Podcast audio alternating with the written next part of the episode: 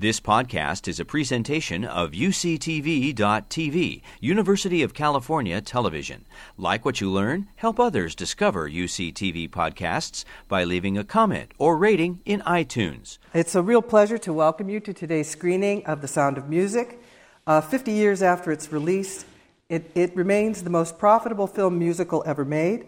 As our distinguished guest, Professor Caryl Flinn, has, reminds us, and I quote, with an original theatrical run of three and a half years and its figures adjusted for inflation, The Sound of Music is, is in fact still one of the three top grossing U.S. films, along with Star Wars from 1977 and Gone with the Wind from 1939. As I was just saying to my colleagues, I first saw this film in 1965 with my Girl Scout troop at Grauman's Chinese Theater, uh, the landmark movie palace in Los Angeles. As much as I fondly recall that event, I'm especially looking forward to today's screening where we cha- we're going to change up our usual format by having the Q&A portion first, given the film's length and audience you're familiar with the film. Um, although you haven't seen it in this theater in the restored print, so you're going to enjoy that very much. Uh, allow me to say a little bit more about uh, Caryl Flinn, professor of film, television, and media at the University of Michigan. Caryl Flinn is the author of four books and the co editor of a fifth. She is a foundational scholar in the field of film music and the author of a recent book on the sound of music, which assesses the film's longevity and mass appeal.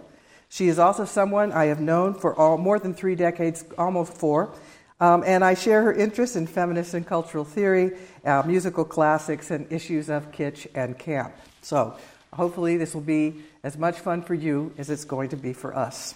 So, let me start. So, to begin, in your book, you remark on the enduring popularity of the film, explaining that from the beginning, children and adult women were at the core of the film's fandom. Since 1999, when it premiered at London's Lesbian and Gay Film Festival, Sing Along Sound of Music has appeared in theaters, encouraging and extending fan communities. So, can you tell us more about the history of fandom for this film? Yeah, the first point is that it was absolutely immediate. Um, Sound of Music was the first film where repeat viewings were um, formed a very significant part of the um, box office sales, and the studios took note of that because that phenomenon really hadn't existed before. It was mostly women and children. Um, sometimes women would go alone. There was one woman reported in Australia who went every day to a theater, and after about the 200th time, the theater owner just gave her a pass and let her in free for the rest of the year because she was making the newspapers. Um, and children, like, like uh, Patrice, I, I saw it as a kid. Um, my mother, and I, I always think, it makes me think of my mom because we both loved Julie Andrews, and my mother always loved how great her teeth were. I thought she, and I love Mary Poppins, and my mom got a, a signed autograph, so I just thought I was the hippest kid. And, but, um, so children and, and women were the first wave, shall we say, and this repeat viewing phenomenon with both children and women, again, women with or without the kids, uh, was a really big deal. And then over time, it the number of kinds of fans increased. And I think it was also because I just, as a little kid, I, I, don't, I don't know when they formed, but uh, there's a huge Catholic following of the film, which of course makes sense. But when I was working on the, on the book, I saw there were Catholic publications in the US that had covers with this movie on it just saying this is a film of family values and re- respects the church. They, of course, had, had to hire several people to make sure that none of the church uh, ceremonies or anything appeared ridiculous or inappropriate. Um, in the German papers, or the Austrian paper, there was great excitement because one of the priests who officiates at the wedding was a real priest from the small town outside of Salzburg. Uh, so there was a religious following, and uh, yes, the first sing along Sound of Music was at an LGBTQ uh, event in London, and it is, has a huge following among uh, gay communities and still does. And I think the sing along has really uh, brought that out, but it has also brought out a little bit of a camp factor as well because it seems so G rated, so white bread, so white, and with nothing about the time. I mean, at the beginning it says, during the last golden ages of, of Austria or Salzburg, 1938, and you think, what's really going on in, in the area in 1938. Uh, so there's plenty to have fun with. Eleanor Parker, I think, does give a delightfully campy performance in an impossible role, just moving her eyes back and forth, looking jealously at uh, Maria. But um, what I think has changed over time is that now the fan culture is a lot more participatory, mm-hmm. and obviously because of um, these sing along sound of musics. And you can just spontaneously meet people and erupt into song. I, I know a Catholic student group that was in Paris, they were doing the city on bicycles and started singing Do Re Mi um, in the middle of Paris. So um, it continues. So, how does the impassioned participation with this film uh, differ from another audience favor, uh, favorite, the Rocky Horror Picture Show, which we actually showed uh, last week as part of our Frankenstein series? Um, well, there are just as many transvestites has anyone been to a sing along sound of music? No? You can Google it and see things on oh, YouTube. Oh my goodness. Um, there are more cross dressed nuns than you can shake a stick at.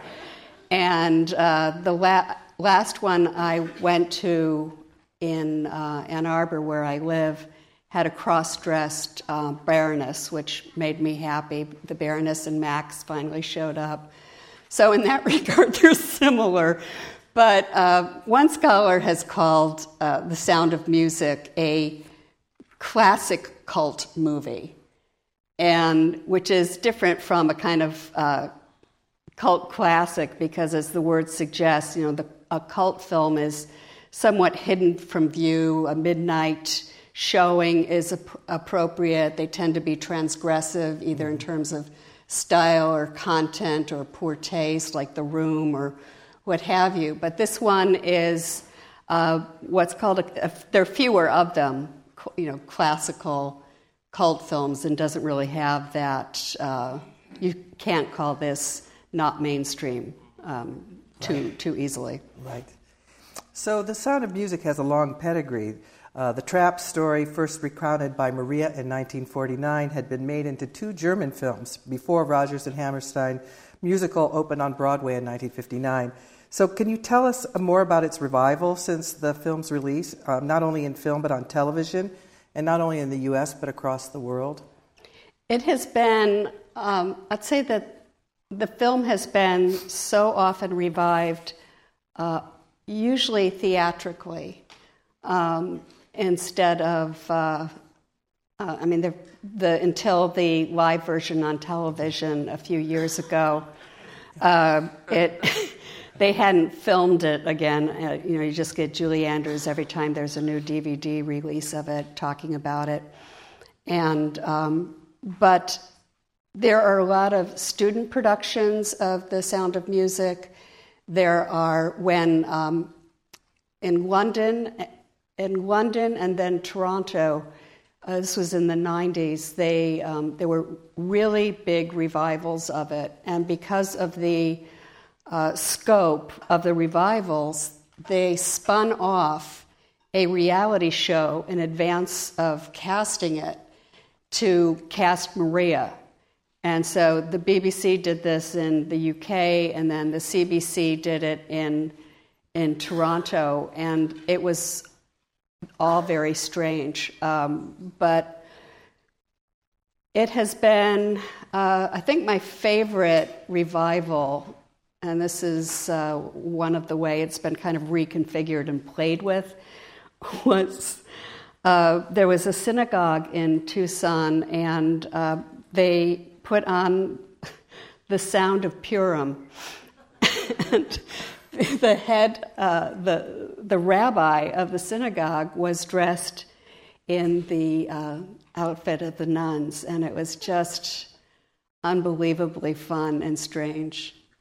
So there's revivals of all kind. It's not just Carrie Underwood. Good to know. Um, although there's intense love for this film, as you've remarked, there's also those who hate it. You've written, for instance, that many straight men hate it, intellectuals and the guardians of cultural taste hate it, uh, East Coast critics ripped into, ripped into mm-hmm. shreds, and Christopher Plummer spent most of his career referring, it, referring to it as the sound of mucus and tried to keep his distance from it. So, can you say more about this intense dislike for the film and certainly tell us more about Plummer's own reasons for wanting to distance himself from it? Yeah, he called it Sound of Mucus. Uh, later in his bio- autobiography, he, he referred to it as S&M. Um, and a long time ago, I remember him being interviewed, and he say, and he just would dismiss it by calling it that film. Um, and he said, "Well, it did give me better better seats at restaurants." So the the answer to that is pure snobism. He he just thought it was beneath him. Um, Saul Chaplin, who was the musical director of the film, said he would he would come to um, come to the shoot um, usually in a long cape. And Chaplin thought he was so pretentious that he said, like, you know, he's a vampire uh, dropping in on us. And one day uh, he came, I think it was for the Something Good song at the end, he came in um, ballet tights and a tutu because he just didn't take it seriously. And I think that explains a lot of people. They just thought the sap factor was too high. And in fact, the Ernest Lehman, and, who wrote the screenplay for the film, and uh, Robert Wise, who directed it, both said we have to make it less saccharine than the Broadway show. Um, but the thing is, it was received on the East Coast, especially as I mean, the, the gastronomical metaphors are amazing. They'll say, like, this movie will get you diabetes. Um, this movie, you know, is, is pure sugar. You, you know, you're going to get cavities from watching it. And, real, and uh, Pauline Kael lost her job by giving it such a, a mean review because it was so so so beloved by U.S. audiences that they just thought her nasty review, which is really worth reading because it's very funny.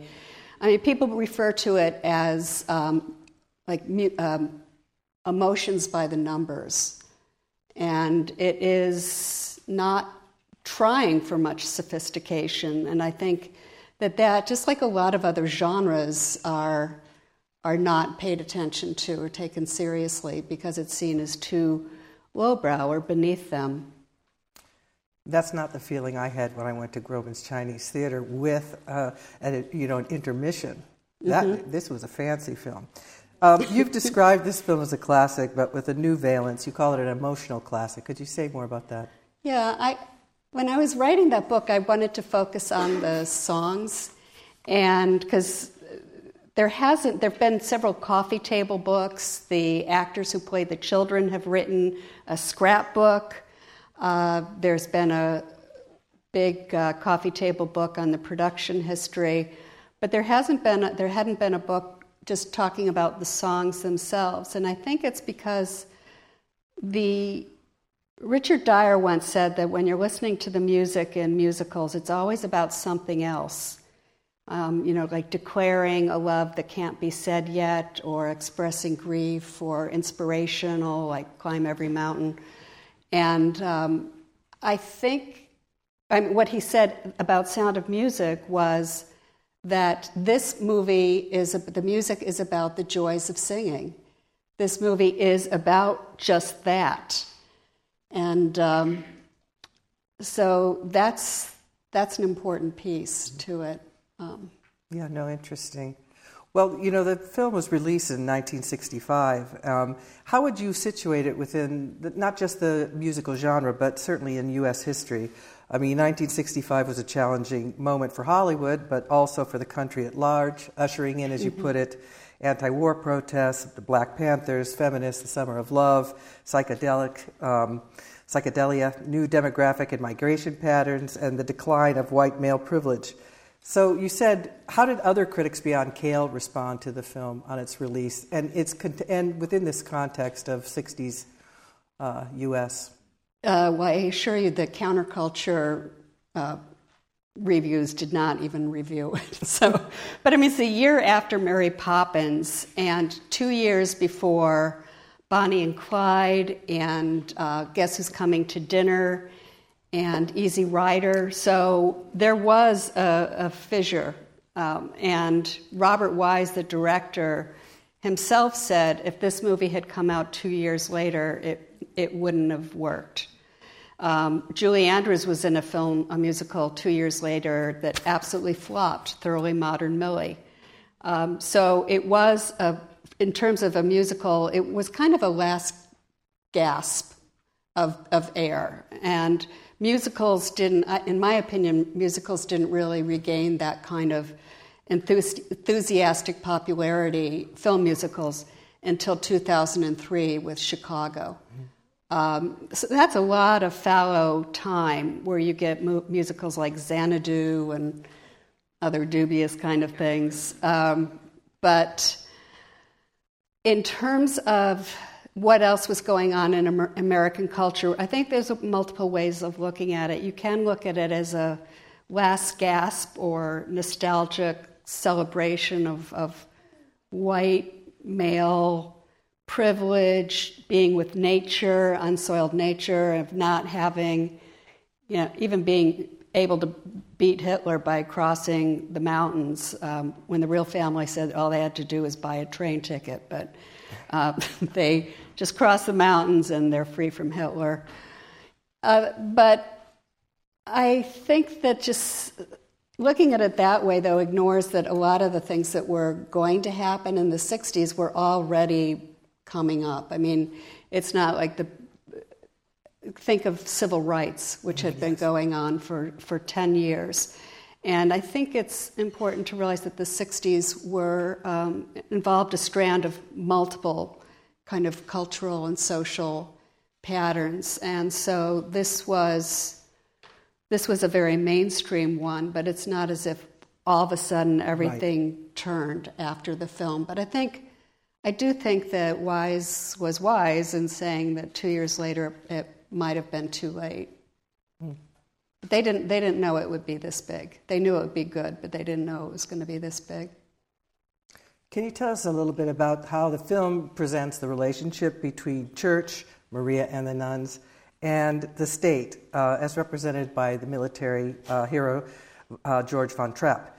Um, you say in your book that the film is at, pains to soften and ennoble these institutions. Um, and yet, uh, my own sister said, you know, she's wondered her entire life why the nuns don't get to attend the wedding. Could you say more about church and state? I will. Um, I think, in one way, just in terms of the film's own logic, they elevate both of these things to make the wedding scene a real culmination, narrative culmination and a, great spectacle, which of course it is. And it kind of marks the end of the first half, even though the intermission was scheduled differently and when it was released as a road movie. But uh, I think narratively that's why they're doing it. But there, you can also read that making them so grand was a way to avoid the involvement of both institutions in World War II. There were plenty of churches, the majority of churches that didn't um, oppose Hitler, and of course the military were deeply involved in it. And the, I, one of the things I learned when um, researching this is that the original uh, Georg von Trapp, his, uh, it was his, he got the honorific von from uh, World War I when he, uh, he he uh, torpedoed an enemy uh, an enemy uh, submarine, and at any rate, the first his first wife, who was named Agatha Whitehead, was the daughter of an, from England of the inventor of the torpedo. So those things were already linked, and they, those families, when they got married, were both so famous that it was if it was almost like compared to U.S. history like JFK's, uh, or uh, sorry, of a, a, British wedding, or uh, I mean, they were really famous families. So um, I think there were both of those things going on. I uh, as oh why don't why what about the nuns? They are participating. They're singing. They act they, in production. They brought in extra voices to thicken the sound of the voices, but why they're left behind that gate is uh, kind of strange. It's like maybe it's like a a visual chastity belt. I don't know, but it's uh, and it's so gothic. It, it mm. you see sort of signs of it coming back in that old Gwen Stefani and uh, music video when she does "Wind It Up" and she does a kind of S and M postmodern mock-up with a lot of Lonely Goatherd, but she has a lot of those iron fences in it too. Hmm. Tell so us a little bit about Edelweiss. Edelweiss. It's not a traditional Austrian song at all, but it functions in several important ways in the film, not least of all in softening the character of the captain and having him join his family in the world of singing. I mean, this is his halting, he becomes part, um, and we'll talk more about non musical characters in musicals in a minute. But um, what, would you, what could you tell us about Edelweiss and how, how, it, how it got in this film? Edelweiss was the last song written for the play. It was um, written uh, in tryouts for the play. Um, and it would be the last song that Oscar Hammerstein, the lyricist, would work on. Um, Edelweiss represents the good nationalism, and uh, Herr uh, Zeller, who of course hates music, is the bad nationalism of, of, uh, of the film. But it, it has been so, it's, it's, a, it's written in the Broadway style. There are some formal details that make it a little strange for a Broadway song, but not much. And it's written very simply, m- mimicking a lot of patterns of a folk song. So th- it has kind of gone down in, in our kind of cultural unconscious as being the song of Austria, so much so that when uh, Reagan was president, he played it when an Austrian ambassador came to visit the States, thinking it was the national anthem of Austria. So um, it wasn't. so that function, I think, is very interesting. And um, even there's a musicologist named Raymond Knapp who did a beautiful analysis of the song looking at the lyrics that that show the kind of undercurrent of racial obliviousness in the film and obliviousness to the Holocaust. You know, clean and white, pure and bright, bless my homeland forever. So it's it's a, a, kind of contemporary flair of its time. so there's that, and then I think what's what's really fun is the that his masculinity. Like here, here is uh, an actor who absolutely hated the project and had contempt for it. And he, when he first sings Edelweiss, is when everyone cries. You know, because he's come to sing again. He sings the sound of music a little bit, hugs his kids, and then he goes on to Edelweiss.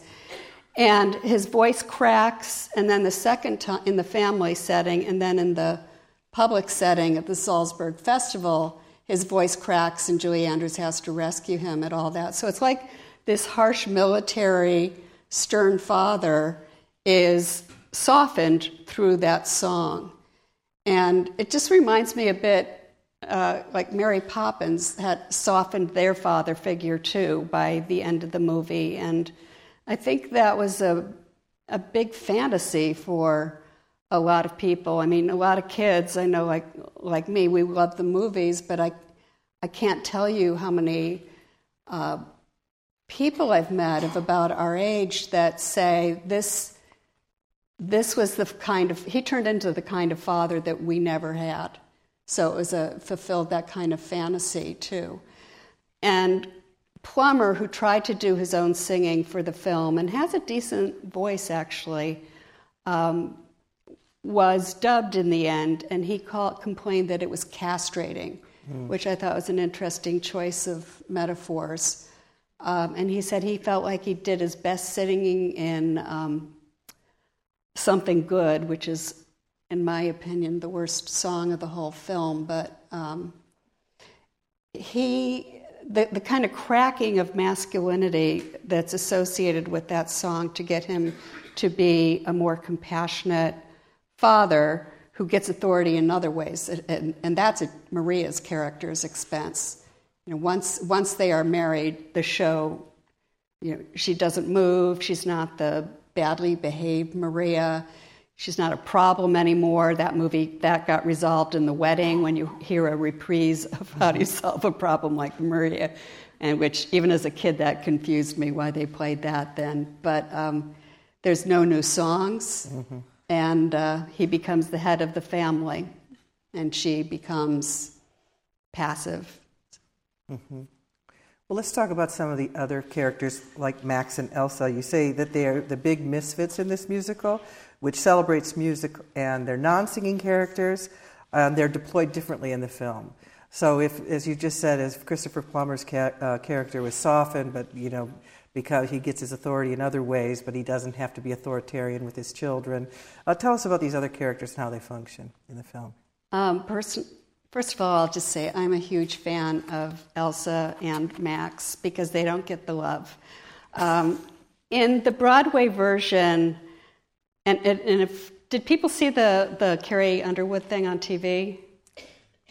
And you've survived, that's good but they did the Broadway version of it, and um, and and they're allowed to sing these two characters. Hmm. They sing with the, and they sing grown-up songs, and they sing with the captain on two of them, and they're very fun songs. And one of them even direct, uh, indirectly alludes to the war. It was called "No Way to Stop It," a crazy planet full of crazy people somersaulting all around the sun, and and through the songs, the captain and Elsa's political differences became manifest.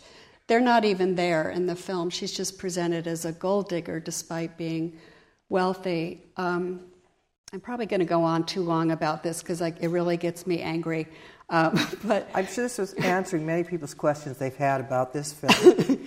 Wise and uh, Lehman, the screenwriter, when they got the rights to the to the play, they immediately decided Elsa, well, both of them, she will not sing. And they took her voice away from her. And if you saw the TV version with Laura Benanti playing the governess with such spirit, I mean, she, was, she and Audra McDonald were the two highlights of the show. She brought such vivaciousness to the role.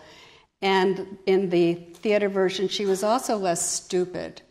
Uh, she recognized the love between Georg and uh, Maria early on and had a graceful exit. And as I was reading subsequent screenplays, that dignity uh, diminished. Hmm. And then you get this kind of green eyed uh, villain. And in fact, um, Lindsay and Crouse, who wrote the book for Broadway, they actually sent a letter to Robert Wise because he shared the, the drafts with them, and he said, You shouldn't do this to Elsa. You are turning her unnecessarily into a villain. And the black and white nature of the film, you know who the good guys are, you know who the bad guys are. On stage, Rolf, for instance, did not turn the family in, and in the film, he does. So you've got good and evil marked very simplistically in the film. And it breaks my heart because you've got an amazing actress like Eleanor Parker, um, whose talents are lost in this. She's just, and then Max, uh, they were considering hiring Noel Coward to do it. They wanted someone who was charming and uh, and uh, who mooched off others. And we get the mooch, but we don't get the charm and high class. And my reading of him, I'd love to hear from others, but I, I feel like a lot of the film just doesn't address Jewishness at all, too. And there was a little bit of that placed on to Max mm-hmm. with that evil stereotype of being money grubbing and so forth. And neither Elsa nor Max have any family connections. They're not religious. They are not in the military. So all the important institutions of the film they're floating free from all of those things. So they do keep, get to keep Max, but um, yeah. Elsa has to go back to Vienna. Yeah, interesting. Well, most musicals, you've touched on this earlier in our conversation, but you know they don't depict the lives of their characters after the wedding. Um, and you say that the, the film actually comes to a screeching halt after the wedding. Um, could you yeah, say? Do you have other thoughts about it? I mean, you say her. I mean, uh, Maria becomes, you know, much more of the mother figure to Liesl. Um, but I just wondered, why was that choice made? The end of the film. How is it compared to other versions? I I don't know why they. Ch- the, one of the differences between the play is that they wanted to um, again get rid of the sap and and I always felt that once the two were married, not only does Maria become dull as can be, and you know doesn't move, doesn't sing any new songs, defers to the captain.